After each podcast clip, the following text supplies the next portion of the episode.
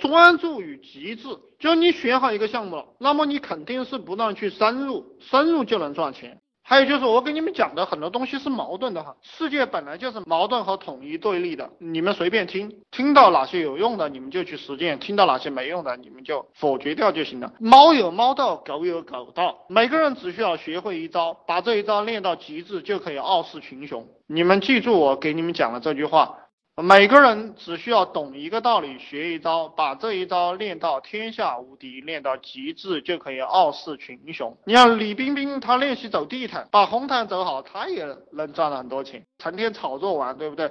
你像周润发、刘德华，影帝。练习演电影，天天练那一招，对不对？他就是电影明星，就是这么简单。比如说我们赚钱，你去把易经背完，你就能赚钱，就是一件简单的事情，你把它做了极致，别人都背不出来，然后你成天去吹易经，你在大街上摆个摊，然后给别人算命，然后没事扯两句，哎，也能赚到很多钱。我现在给你讲的都是道层面的东西啊，只要坚持，很多事情都能做成。特别是我们创业者有创业经验的，我们回首往事，我们做了很多项目，我后悔我早期放弃的一些项目，比如说我。以前做的这种心理学的项目、泡学的项目，如果我坚持做，我其实也能够赚了很多钱。因为当你深入的时候，深入了两三个月、三四个月的时候，你。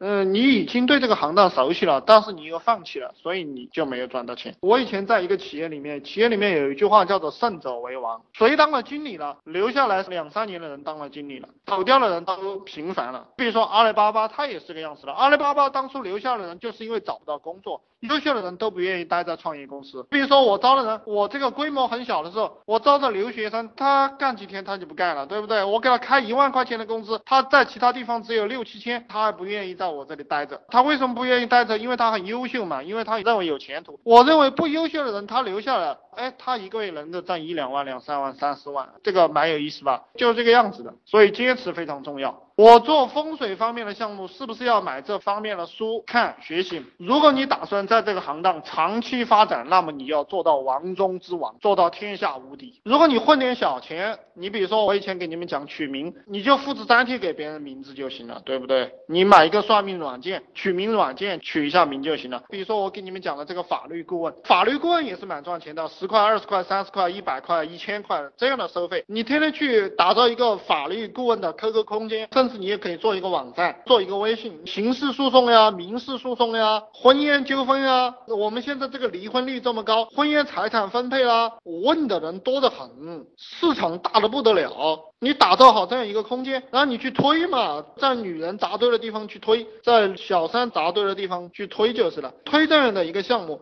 别人来问你的时候，你把这个问题拿到百度上一搜，然后复制粘贴过去，或者你打电话告诉他就是这么一回事，然后你收他十块、二十块、一百块。如果你想长期发展，也是看你的方向。你想成为一个律师，或者你想成为这方面的专家，你可以买这方面的书来看。如果你想做一个运营者，做一个企业的老板，建立团队、建立组织，请这个律师学校的实习生啦，政法大学的实习生啦，请这个四五千块钱、两三千块钱，请个小律师来帮你解答这些。问题啦都行，对不对？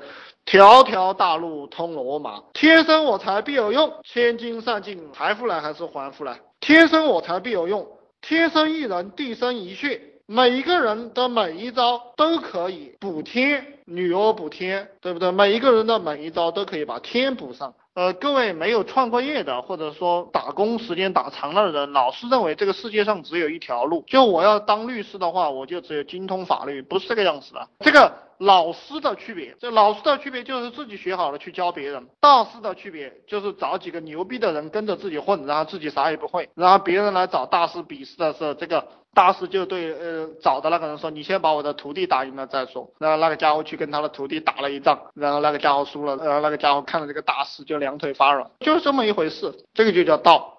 我们的企业里面要避免这种批评者和评判者。批评一件事情和评判一件事情，找问题是非常容易的。每一个人来向你找问题的时候，你都要问他解决方案，而且不要问他一个，要问他三个。我现在杜绝这种老是来给我提问题的人。你提问题，你要找方案。我喜欢什么样的人呢？喜欢你给我出一个什么创新的主意，哪个地方可以挣到多少钱，而且你要告诉我你能够带队。OK，你能够带队。我公司里面有闲职人员，我给你配两个；我没有闲职人员，我给你招两个。你去给我赚钱，对不对？我支持你。你管理方面。有问题，这个经验、团队建设方面有问题，组织文化有问题，资金有问题，我来支持你。但是你不要天天来批评我，来说我这里不对那里不对。我招聘员工或者说我组建团队是让你来给我产生利润的，用这个思想去驾驭比自己优秀的人蛮有意思的。有些优秀的人他认为他很屌，他看不起我，他到我们公司，然后我就会。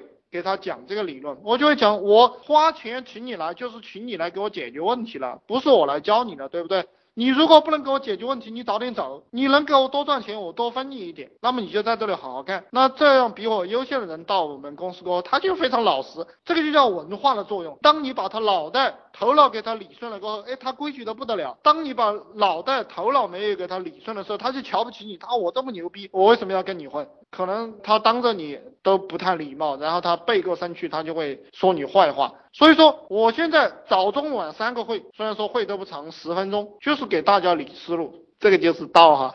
如果你们有更优秀的方法，我也非常乐意你们讲出来，然后让其他兄弟们学习学习，然后也启发一下我的思路。大家在一起团结往前走，十几个人，十几个聪明的脑袋去算计一帮员工是非常简单的事情。我告诉你，那员工为什么他没有出路，他很笨。